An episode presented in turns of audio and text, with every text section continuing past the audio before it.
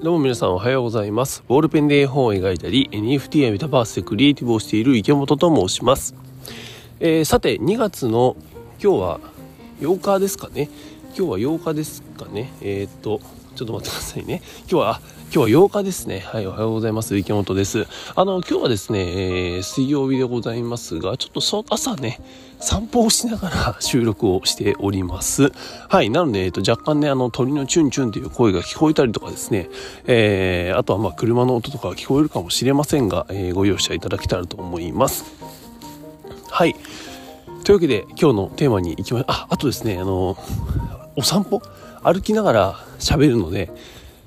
もう歩くだけでですね、あの、ぜいぜいなるんですよ。本当に僕はあの、運動不足と体力不足っていうことがあって、実は朝散歩しよっかななんて思ったりしてるんですけども、おかげさまでですね、えー喋りながら歩くともうすぐぜいぜいするので、ご容赦ください。というわけで今日のテーマでございますが、好きなことが仕事になっていいねっていう人へっていうそんなお話をしようかなと思っておりますなんかあのうーんと半分文句みたいになるかもごめんなるべくならないようにしゃべるはいそんな話でございますまああくまで僕が思ってるよっていう話ですねはい。で、えーっと、まあ、何の話かっていうと、僕はですね、あの、普段お話ししてますが、えーっと、普段は映像ディレクターとして、えー活動をしています。活動っていうか、普通に、え仕事をしてます。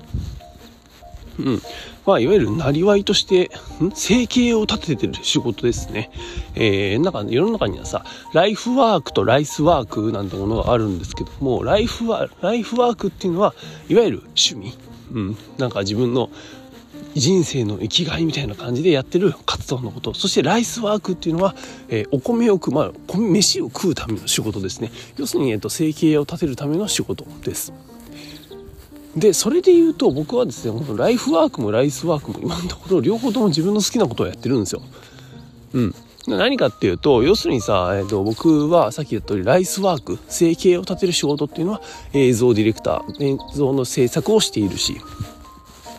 で、えっ、と、なんだろう、あ、ライフワークね。ライフワークで言うと、まあ今のところ正直さ、そのお化けのバッジとかメタバースってさ、あの、まあ将来的にはね、えー何かそれで、それだけをやりたいなっていうのもあるんだけども、今のところさ、別にお金を生んでるわけではないし、もう本当に自分がね、えーシンプルに娘に届けたい世界を作るっていう、そんな感じなので、まあ半分ライフワークみたいなもんですよ、もう。うん、まあそんな感じなんですよ。まあ、ただこれもですね、ともっとぶっちゃけた話をしちゃうと、えっと、正直僕にですね、このライスワークとライフワークの境界線っていうのはあまりないんですね。というのが僕はですね、あの、さっき言った通り好きなことを、うんと仕事にしてるタイプの人間なんですよ。うん。なんかさ、えっと、番組の制作、もともと僕はね、社会人になる前、大学生の時は数学の教員になりたかったんだよ。数学の教員。今では考えられませんね。こんな、えーふわふわした不安定な世界に飛び込んでしまいましたが、数学の教員になりたかったんだよ。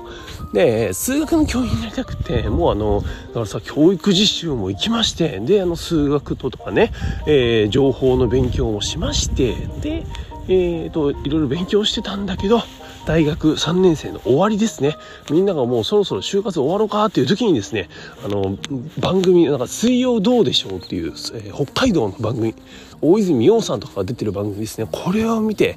あ、俺番組作りてえってなって、本当に、もう感動して面白くて。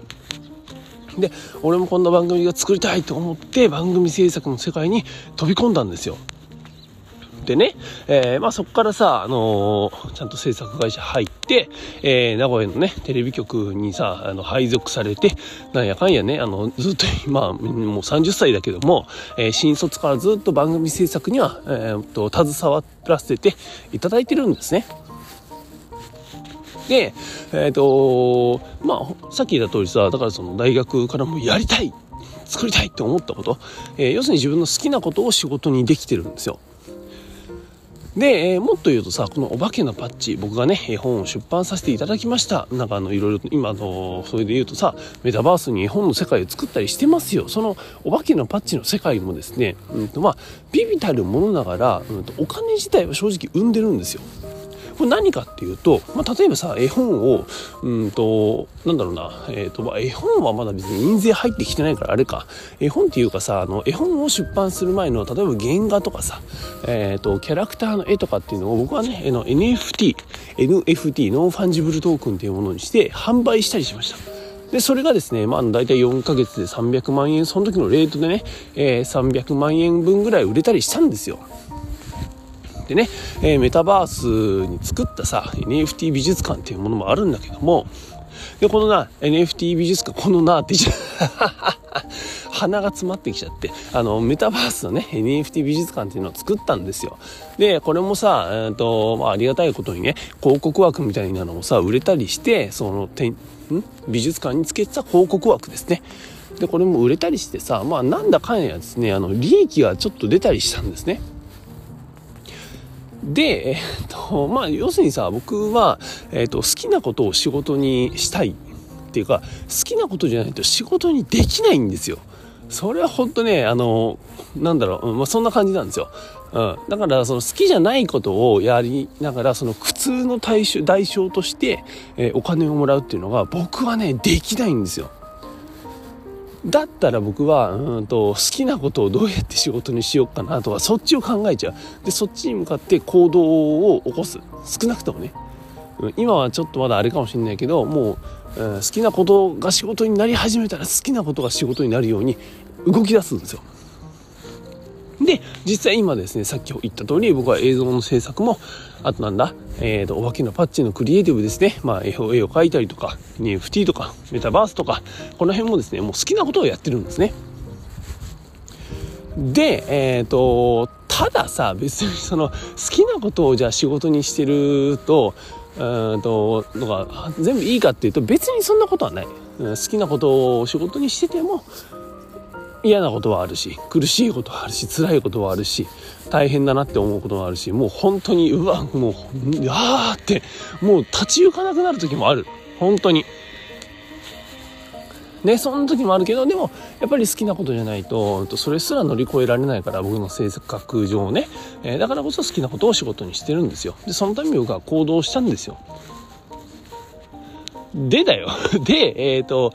この話とか、うん、と僕のことをね、えーと、知ってる人が結構ね僕に言ってくるのが池本さんって好きなことを、うん、仕事にしてていいよねって言って言ってくれるんですね。うん。で、なんかそう、それは別にいいんだけど、だからの、好きなこと仕事にしてくれていいです、してていいですねって言った後に、私はなんかそういう感じじゃないしとか、好きなこと仕事にできてないしとかさ、と別に夢とか目標とかもないしみたいな風に言われる方多いんですよ。で、えっ、ー、とまあそういうもしねそういう方そういうことを言ったことがある人もしくは僕に言ってきたことがある人なんですけどもあの僕がですねどうやって思ってるかっていうといやじゃあ好きなことを仕事にできるように動けばいいじゃないかっていう風に 思うんですよ。うん。なんかさ、うんと、なんだろうな、僕自身さ、その行動するとか挑戦するっていうのはすごい大事なことだと思ってて、ただ別になんだろう、うんと、強制はしない。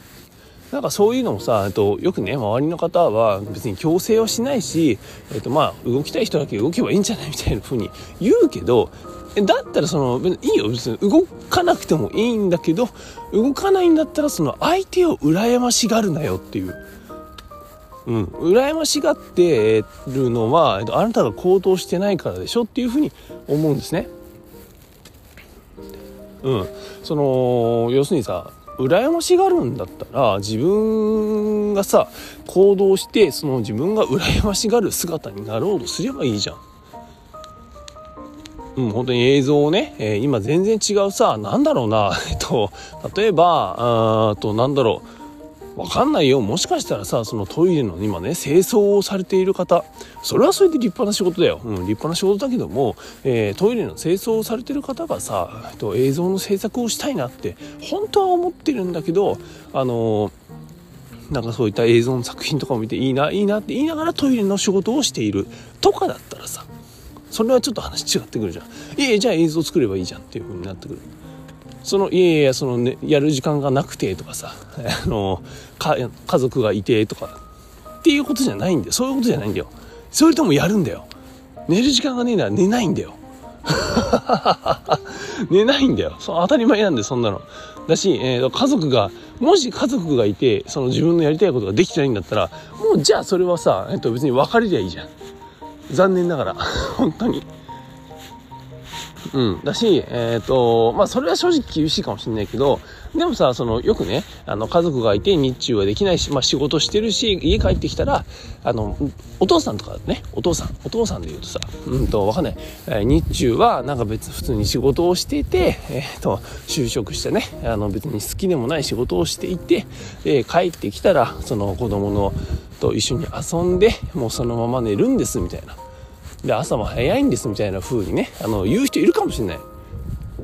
いや違うんだよと。あのやりたいことがあったらそれそんなもう寝る寝るなっていう風に僕はすごい思うんだよ。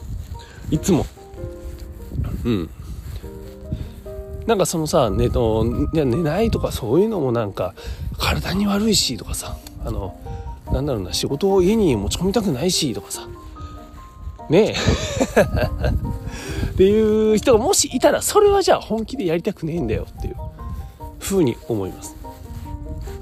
まあその程度なんだよっていうふうに思いますね。まあそれはさうんと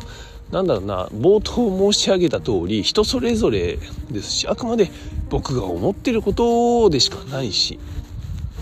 なんですけどもまあ僕は結構普段からそんなことを思っているよというお話で、えー、ございました。うん、なんかその行動をせずに羨ましがる人